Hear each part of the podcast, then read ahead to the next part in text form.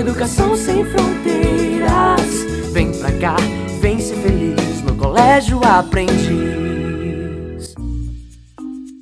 Olá, meus jovens, tudo bem com vocês? Em tempos de pandemia do coronavírus, vamos manter a nossa saúde em dias, ok? Seguindo recomendações do Ministério da Saúde e demais órgãos afins. Durante esse difícil período, os podcasts serão o nosso meio de comunicação para a resolução de atividades e revisão de conceitos. Preparados para a nossa primeira aula? Espero que sim! Lápis, caneta, borracha, caderno e a apostila de Química em mãos. Lembram dela? Não percam, é muito importante para a nossa primeira prova. Vamos revisar as propriedades da matéria. Primeiro, qual é o conceito de matéria mesmo? Será que matéria é o que nós temos como matéria português, matéria química, matéria biologia, matéria história? Não. Nas ciências nós temos que a matéria é tudo que tem massa, ocupa lugar no espaço.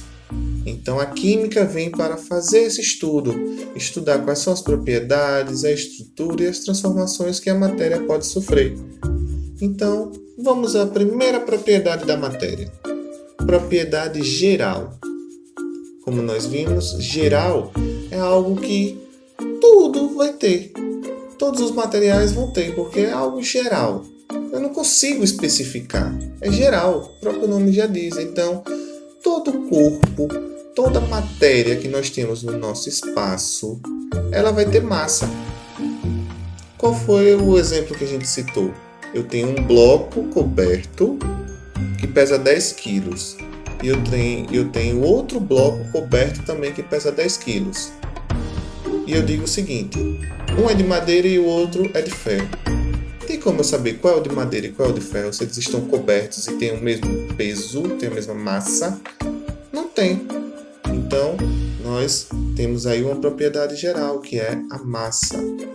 Os dois corpos têm a mesma massa, então é uma propriedade geral. Não tem como diferenciar madeira de ferro. Outra propriedade geral é o volume.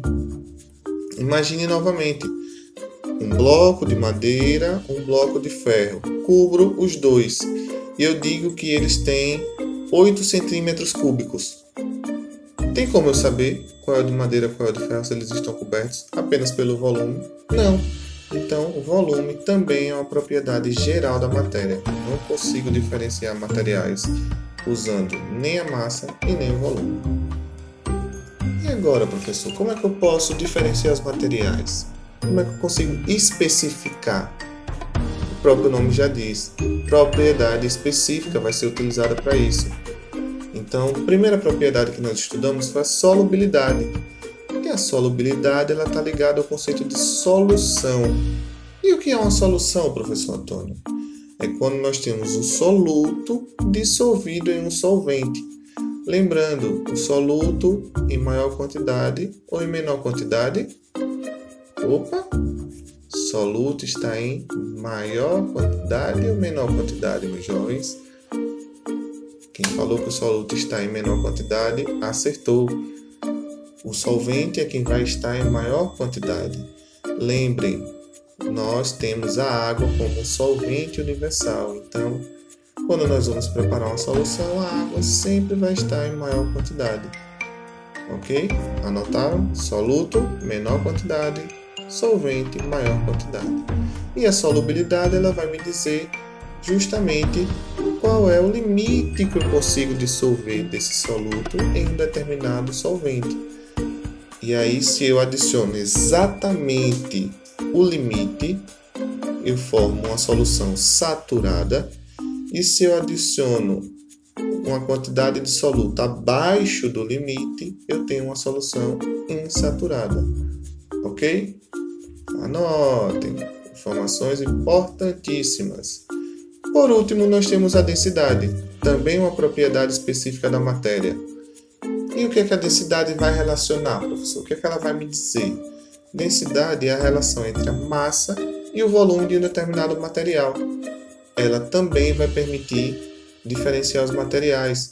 Eu consigo também observar se um material vai flutuar ou vai afundar quando está sendo colocado mergulhado em outro, por exemplo, mergulhado em água. Por que é que eu sei que o isopor flutua quando eu coloco em água? Porque ele tem uma densidade que é menor do que a da água, então os menos densos ficam acima e os mais densos irão afundar. Fórmula da densidade, D igual a massa dividido pelo volume. E aí nós comentamos que quanto maior for o volume, a nossa densidade ela vai diminuir, já que eu tenho uma relação aí que é inversamente proporcional, né? Na nossa fraçãozinha o volume está abaixo. Bom, meus jovens, por hoje é só. Espero que todos tenham revisado o conteúdo. Permaneçam estudando em casa, com a sua rotina. Próxima aula nós teremos novos conceitos para revisar. Que todos estejam com a saúde em dias. Até mais. Tchau, tchau.